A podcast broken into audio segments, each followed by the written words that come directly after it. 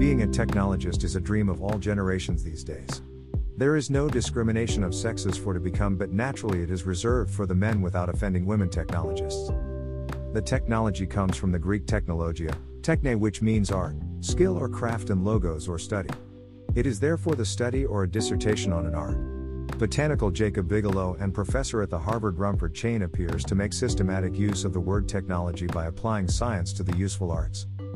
The different branches of technology are still poorly understood yet we use it unconsciously being the fruit of research by several scholars and researchers who publishes them in the service of humanity. This is how computers, electronics and mechanics appear.